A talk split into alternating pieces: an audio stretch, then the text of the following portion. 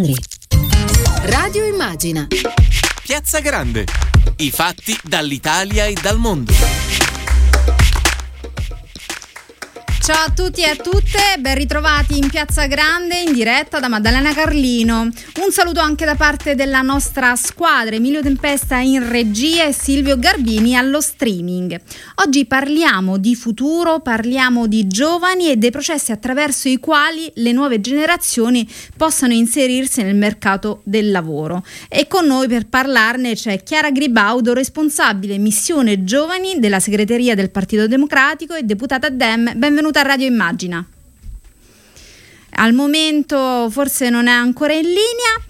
Allora parliamo un po' di quella che è questa proposta di legge, che è una proposta di legge che eh, va a inserire, diciamo così, mh, delle, dei passaggi molto importanti per quanto riguarda l'apprendistato e gli stage. Perché la situazione che purtroppo i nostri giovani vivono è quella di un inserimento nel mondo del lavoro con uno stage che viene sostanzialmente abusato. Quindi i nostri ragazzi entrano a far parte ed entrano a far parte di un processo e dei, di processi produttivi e lavorativi, ma lo fanno sostanzialmente senza avere delle garanzie. Anzi, questi stage purtroppo lo sappiamo perché abbiamo fatto anche delle ricerche eh, su questo punto, in, su questo settore, vengono prorogati. Sostanzialmente i nostri ragazzi eh, lavorano, lavorano, non, non, gli viene riconosciuto e, e non riescono a costruire un futuro. Adesso proveremo a contattare i nostri ospiti, eh, per il momento mandiamo un po' di musica.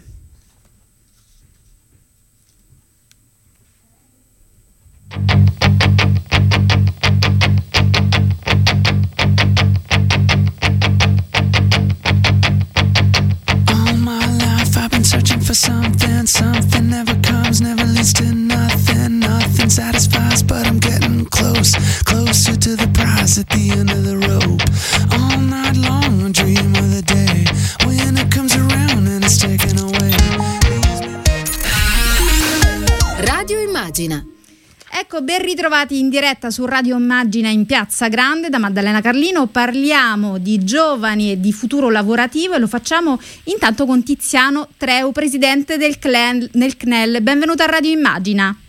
Grazie, buongiorno a voi. Allora, Presidente, eh, dal punto di vista privilegiato del CLEL, che è il Consiglio Nazionale di Economia e Lavoro, eh, Cosa eh, è importante sottolineare rispetto alle tematiche della precarietà giovanile e delle difficoltà di ingresso nel mondo del lavoro? Eh, questo è un tema importantissimo di cui si parla molto ma si fa non abbastanza. E noi abbiamo indicato varie eh, strade perché non, non basta una sola cosa. Intanto occorre fare studiare i giovani di più e meglio perché purtroppo siamo ancora non abbastanza eh, avanti in questo, la pandemia ha peggiorato, la dispersione scolastica è stata grave e poi occorre curare come in altri paesi gli strumenti per favorire il passaggio buono dalla scuola al lavoro, quindi con l'alternanza scuola-lavoro, purtroppo è stata un po' trascurata, l'apprendistato su cui c'è questa proget- proposta di riforma molto opportuna di alcuni parlamentari tra cui Chiara Gribaudo, e poi fare un investimento sull'autonomia dei giovani, che non è solo il lavoro, ma è anche eh, l'abitazione, ma è anche, come c'è in qualche proposta di altri paesi, dargli ai giovani una dote perché possano avere un ammontare di risorse da investire nei loro progetti di vita. Questo è stato fatto in Francia, ha funzionato ed è anche nella proposta di Enrico Letta eh, per i giovani che, che, poi in realtà ha sollevato una polemica perché finanzia questa misura con un eh, aumento sia pure piccolo del, delle sì, tasse spieghiamolo, spieghiamola bene perché insomma sappiamo che il Partito Democratico vuole essere in prima linea per l'equità soprattutto per quanto riguarda la generazione Covid come qualcuno l'ha definita cioè eh, la generazione di giovani certo. in questi mesi è rimasta a casa invece di poter studiare, viaggiare certo. e cominciare naturalmente anche a trovare un lavoro e, e stiamo sì. parlando della proposta di dote 18 cioè 10.000 euro per la metà dei giovani italiani col, da pagare, diciamo, da sostenere e coprire con le tasse di successione dell'1% degli italiani, cioè quelli che ricevono eredità e donazioni superiori al valore di 5 milioni di euro. Che cosa ne pensa di una proposta di questo genere con questo taglio di ridistribuzione? È una proposta assolutamente importante perché, vede, continuando il discorso di un attimo fa, non è che per aiutare i giovani basta dargli qualche incentivo ho detto ci vogliono misure strutturali per accompagnarli nel mondo del lavoro, l'istruzione, l'apprendistato, un buon orientamento. E invece gli incentivi sono poca cosa, soprattutto poi se si pagano con dei debiti che ricadono sulle spalle dei, dei giovani. E quindi la proposta di, di Letta, certo è stata accolta da, dal Presidente Draghi, credo, non è stata accolta non male in sé, io credo, perché in questo momento certamente eh, le preoccupazioni di Draghi sono di altro genere e poi questa proposta va messa insieme a una riforma organica del fisco che bisogna fare, però è importante, tutti i paesi hanno cose simili, cioè le, le ricchezze sopra un certo livello, milionarie, non possono essere passate agli eredi senza un minimo di tassazione, è diseducativo oltretutto, in alcuni paesi addirittura si è detto ma insomma eh, i figli devono farsi un po' da soli, sì, vanno aiutati, ma non è che li si eh, aiuta dandogli eh, eredità miliardarie senza un minimo di prelievo fiscale. Quindi l'idea va, va bene a mio avviso perché in tutto il mondo è così per la parte eredità e poi se questo gettito di una tassa di questo tipo molto modesta, solo sulle grandi ricchezze, viene finalizzata, non va nel calderone generale delle, delle entrate del fisco, ma va specificamente diretta ad aiutare i giovani con una proposta precisa che è questa qui, di dargli una dote che possano utilizzare autonomamente per entrare nella vita attiva secondo proposte e, e, misure che sono state attuate in altri paesi, citavo la, la Francia, questa è una proposta assolutamente importante che dà una, rifor- una risposta vera invece di tante generiche declamazioni a favore dei giovani. Naturalmente eh, bisognerà inserirla quando adesso fra poco si farà una riforma fiscale, andrà messa insieme con le altre e naturalmente quando si dice bisogna ridurre le tasse cosa c'entra la successione? Ridurre le tasse va, fatta, va fatto in contesto migliorando la progressività del fisco, eh, riducendo le tasse sul lavoro e sulle imprese. Questa è la via generale per ridurre le tasse e, e quindi va messa nella riforma complessiva. La proposta di Letta è una proposta molto eh, utile che finalmente dà un segnale vero ai giovani. Treu, nel curriculum di oltre la metà degli under 35 ci sono esperienze di lavoro nero, questo lo sappiamo, oltretutto ci sono contratti precari, disoccupazione. Eh, ci sono con eh, queste retribuzioni anche mediamente basse, eh, spesso anche sotto i 10.000 euro. E eh, spesso, lo sappiamo, oltre la metà dei giovani deve rinunciare sostanzialmente all'autonomia vivendo ancora con i propri genitori. Insomma, certo. il futuro eh, sustan- fa paura, fa paura e, e quasi i tre quarti di questi giovani sono convinti che l'importo dell'assegno pensionistico non consentirà loro di vivere in modo dignitoso. Qual è lo scenario futuro che voi prevedete? Beh, intanto questa questione del futuro dell'assegno pensionistico eh, è un problema, ma non è quello immediato. Il problema immediato per i giovani è insegnargli le cose che servono, orientarli bene perché a 18-20 anni un giovane ha bisogno di essere orientato per vedere dove può trovare una sua opportunità. Quindi queste sono le priorità. E poi questo problema dei giovani con salari bassi, lavori precari, purtroppo è un problema strutturale che è stato molto aggravato dalla pandemia, ma che si fonda in, nel fatto che noi abbiamo un'economia eh, ancora molto debole, molto essa stessa precaria. Quindi la via maestra per rafforzare queste prospettive, per tutti, ma in particolare per i giovani, è una ripresa economica che sia equa, che sia solida, sostenibile come si dice adesso, perché finché andiamo avanti con crescita allo 0,1%, eh, crisi ricorrenti, quindi veramente un problema strutturale che è quello che affronta il piano nazionale di recovery insieme all'Europa. Quindi quella è la strada. Ecco, che... eh, su questo le volevo chiedere come superare le resistenze degli stati che non vogliono cambiare il volto degli, dell'Europa. Beh, insomma, queste resistenze purtroppo ci sono da molto tempo.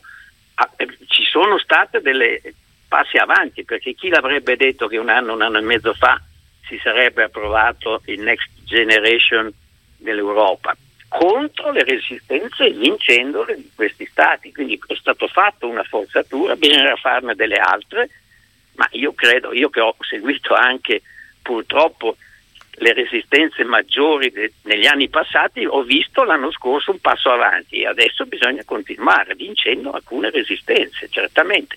E poi se necessario, e lo ha detto di nuovo più di uno dei nostri governanti, credo lo stesso Presidente Draghi, bisogna superare il principio di unanimità, perché se tutte le questioni devono essere decise all'unanimità e basta uno Stato, sappiamo anche qual è, uno o due Stati, che per bloccare tutto, beh, l'Europa non può andare avanti così. Quindi questo è un problema strutturale che andrà risolto sicuramente nei prossimi mesi o nei prossimi anni.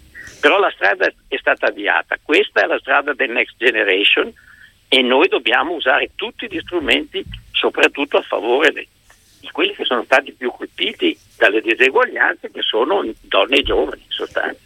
E intanto ci ha raggiunto ai nostri microfoni Paolo Romano, assessore del Municipio 8 del Comune di Milano e giovane democratico. Eh, ben ritrovato a Radio Immagina. Grazie mille e buonasera a tutti. Allora, eh, sappiamo mm, diciamo che la proposta di riforma sullo stage, sull'apprendistato, nasce in una maniera davvero particolare, è un percorso eh, che avete iniziato voi un po' di tempo fa e che sta portando ottimi frutti. Com'è andata? Stata davvero una bella esperienza, devo dire, ma soprattutto è stata un'esperienza di come i giovani democratici e il Partito Democratico devono lavorare noi abbiamo iniziato due anni fa studiando perché molti di noi erano stagisti e si trovavano nella difficoltà di trovarsi rimbalzati da uno stage all'altro senza prospettive e senza futuro. Io ho studiato la normativa, ho incontrato le parti sociali, ho fatto un questionario a più di 1500 stagisti e apprendisti e poi siamo arrivati a fare una proposta e a farla insieme a Chiara Gribaudo e ai parlamentari del Partito Democratico.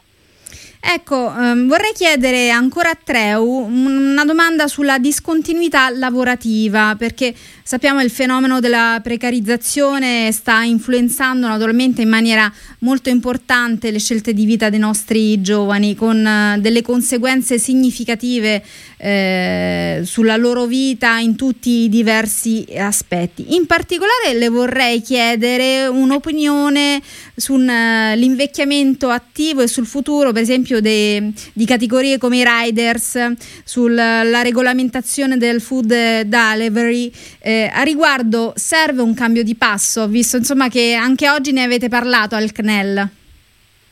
Sì, certamente. Intanto mi fa piacere di aver sentito eh, de, questa iniziativa dei giovani democratici e perché va nella direzione che dicevamo anche prima, cioè i giovani hanno bisogno di essere istruiti di più, meglio, orientati bene e poi aiutati in questa fase del passaggio dalla scuola al lavoro. Il tirocinio fatto bene, non il tirocinio abusato purtroppo come c'è, è uno dei punti. Poi l'apprendistato, dove pure c'è questa legge di Chiara Gribaudo.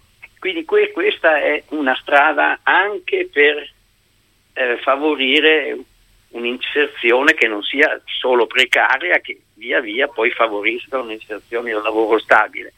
Ecco, questo è un problema specifico dei giovani. Il problema dei rider è un problema più, più generale eh, che, che, ha a che fare con il fatto che le nuove tecnologie, le piattaforme che stanno diventando una specie di nuovo tipo di impresa, eh, spesso appunto eh, hanno un impatto negativo, frammentano il lavoro. Beh, vanno regolati, si è cominciato a farlo con, con una legge recente nostra, bisogna fare meglio, adesso c'è anche un intervento dell'Unione Europea che noi dovremo seguire che stabilisce come regolare queste piattaforme sui lavori digitali perché non siano discriminatori, perché garantiscono i diritti fondamentali.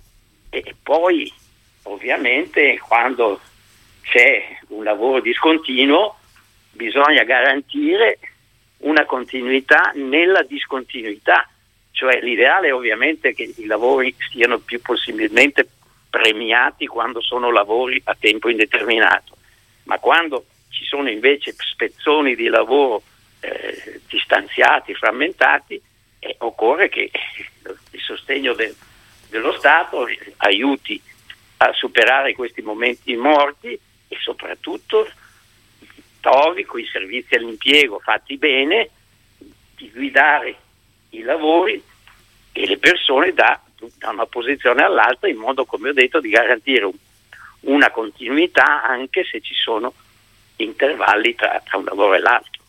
Assolutamente. Io intanto ringrazio Tiziano Treu, presidente del CNEL, per il suo ottimo contributo, grazie molte. Grazie a voi, buon lavoro. Grazie, grazie. grazie. E mh, proseguo con Paolo Romano perché vorrei che mi raccontasse un po' com'è andata proprio la costruzione di questa iniziativa, di questa riforma eh, che è partita però dal basso, perché so che avete sostanzialmente distribuito dei questionari, raccolto dati e diciamo fotografato uno, uno stato diciamo eh, lavorativo, giovanile con tanti aspetti anche eh, spaventosi perché avete del, raccolto anche delle storie molto particolari. Assolutamente sì. Eh, guarda, se dovesse essere una fotografia, quella che abbiamo fatto sarebbe una natura morta, nel senso che, eh, scusate la battuta un po' semplice, però la situazione lavorativa per i giovani in Italia mh, racconta di eh, un 30% di giovani che non lavorano in studio, un 30% di disoccupazione e solamente un terzo dei giovani è davvero in qualche modo attivo nello studio e nella forza lavoro. E eh, questo si vede anche in come i giovani vengono trattati nell'entrare nel mondo del lavoro. Quella fotografia lì, quella raccolta di storie, ci racconta eh, della storia che abbiamo raccontato ieri al ministro Orlando, una ragazza presa in stage a fare una sostituzione in maternità della manager della logistica che veniva pagata 500 euro al mese per gestire la logistica di un'intera impresa, che quando ha preso il Covid gli è stato detto che non doveva dirlo agli altri lavoratori e quando lei l'ha detto gli hanno sospeso il tirocinio e gli hanno impedito di guadagnare anche solo quei 500 euro, che al posto di fare formazione, perché un tirocinio non è un contratto di lavoro per legge, è un contratto di formazione, lavorava in autonomia, che è stata minacciata e ha ricevuto mobbing perché aveva detto la verità sul fatto di aver preso il Covid sul posto di lavoro. E questa è una delle storie, ce ne sono altre, c'è chi ha passato le ore a fare fotocopie, chi si è visto riconoscere un stage da 800 euro al mese quando l'azienda ne riceveva 1000 da garanzia giovani, quindi l'azienda addirittura riusciva a guadagnare offrendo un'opportunità di lavoro sottopagato a un giovane. E per questo noi abbiamo detto no, lo stage non è lavoro, basta, costruiamo un mercato del lavoro in cui lo stage esiste solo come formazione per chi sta studiando o ha appena finito e per gli altri c'è l'apprendistato e si entra nel mercato del lavoro. Ecco, c'è un tassello che mi sembra che manchi assolutamente, che è quello dei controlli. Che cosa vi hanno raccontato i giovani che avete eh, intervistato, da, da cui avete ricevuto diciamo, queste storie, che sono assolutamente una risorsa per poter organizzare un futuro migliore per l'ingresso nel mondo del lavoro da parte delle nuove generazioni? Prima di tutto ci hanno raccontato che non sapevano a chi rivolgersi e penso che questo per noi, per il nostro partito, per eh, i sindacati sia un, un segnale molto negativo. Non sapevano a chi rivolgersi, dei giovani sfruttati che erano al quarto, al quinto, in alcuni casi al sesto stage consecutivo, non sapevano da chi farsi rappresentare, a chi chiedere di controllare la situazione lavorativa che stavano portando avanti nella loro azienda, a chi chiedere ma è legale che mi promettano un'assunzione e poi alla fine non ci sia mai il posto. E, e questo anche perché i controlli oggettivamente sui tirocini non ci sono, si riescono a malapena a fare in Italia i controlli sui posti di lavoro per la sicurezza lavorativa che vediamo molto spesso venire meno, anche pochi giorni fa abbiamo avuto notizie di altri morti. Eh, questo sicuramente è un tema. E poi la seconda cosa che ci hanno detto è che non sentivano di avere una prospettiva. Eh, sulle domande che chiedevano se fossero interessati a lasciare il paese, i risultati erano terrificanti. La maggioranza, se avesse avuto l'opportunità, avrebbe tranquillamente lasciato l'Italia per cercare lavoro altrove e aveva la sicurezza, eh, i voti erano i più alti possibili, che avrebbe trovato un lavoro migliore in un altro paese europeo che qui.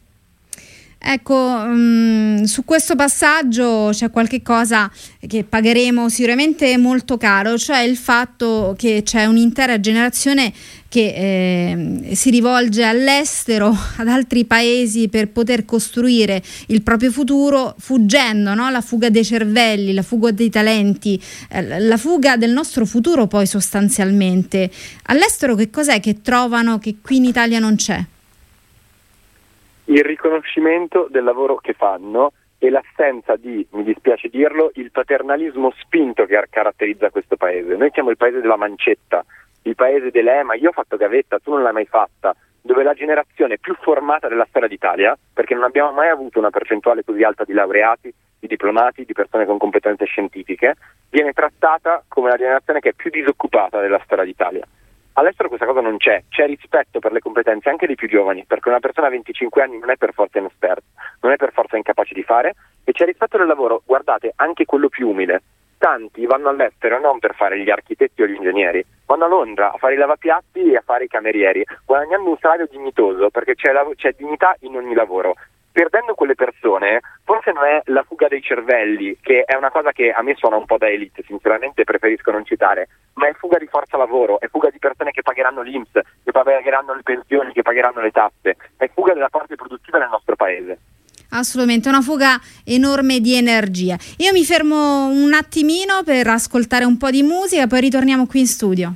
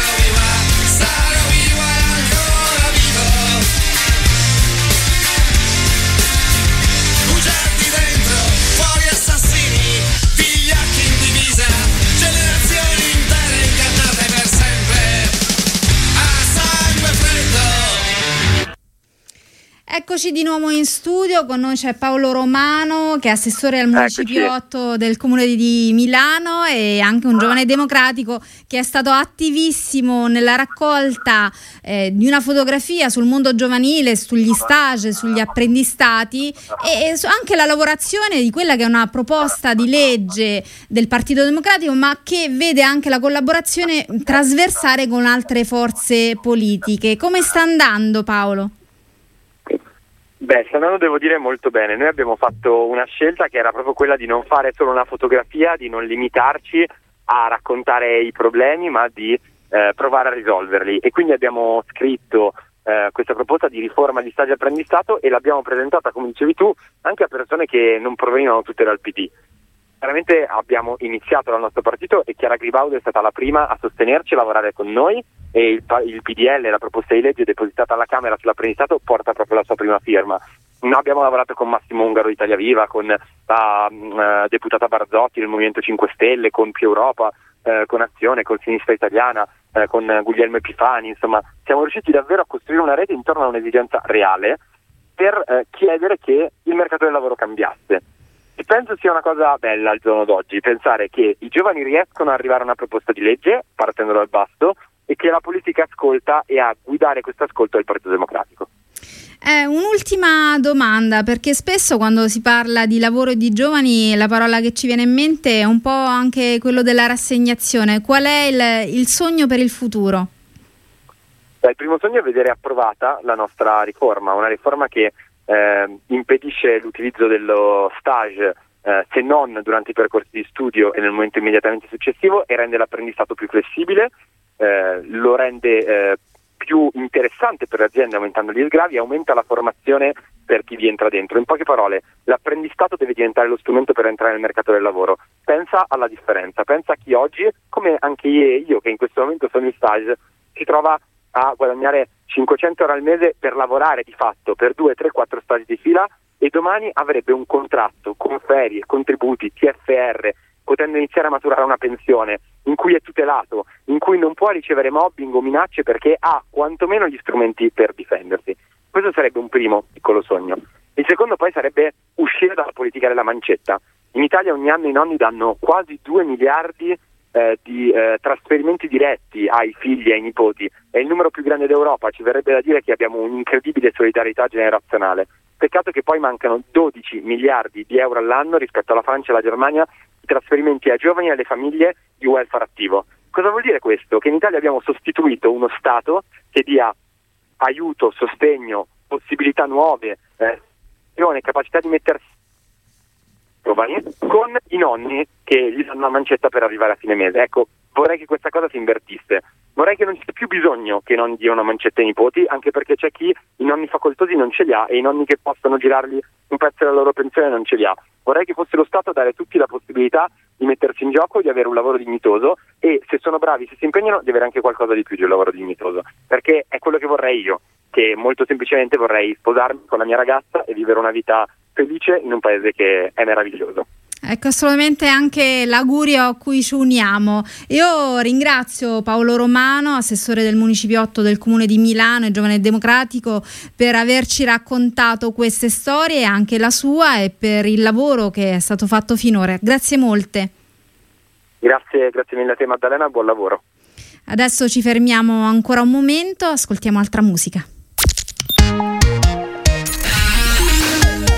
Radio Immagina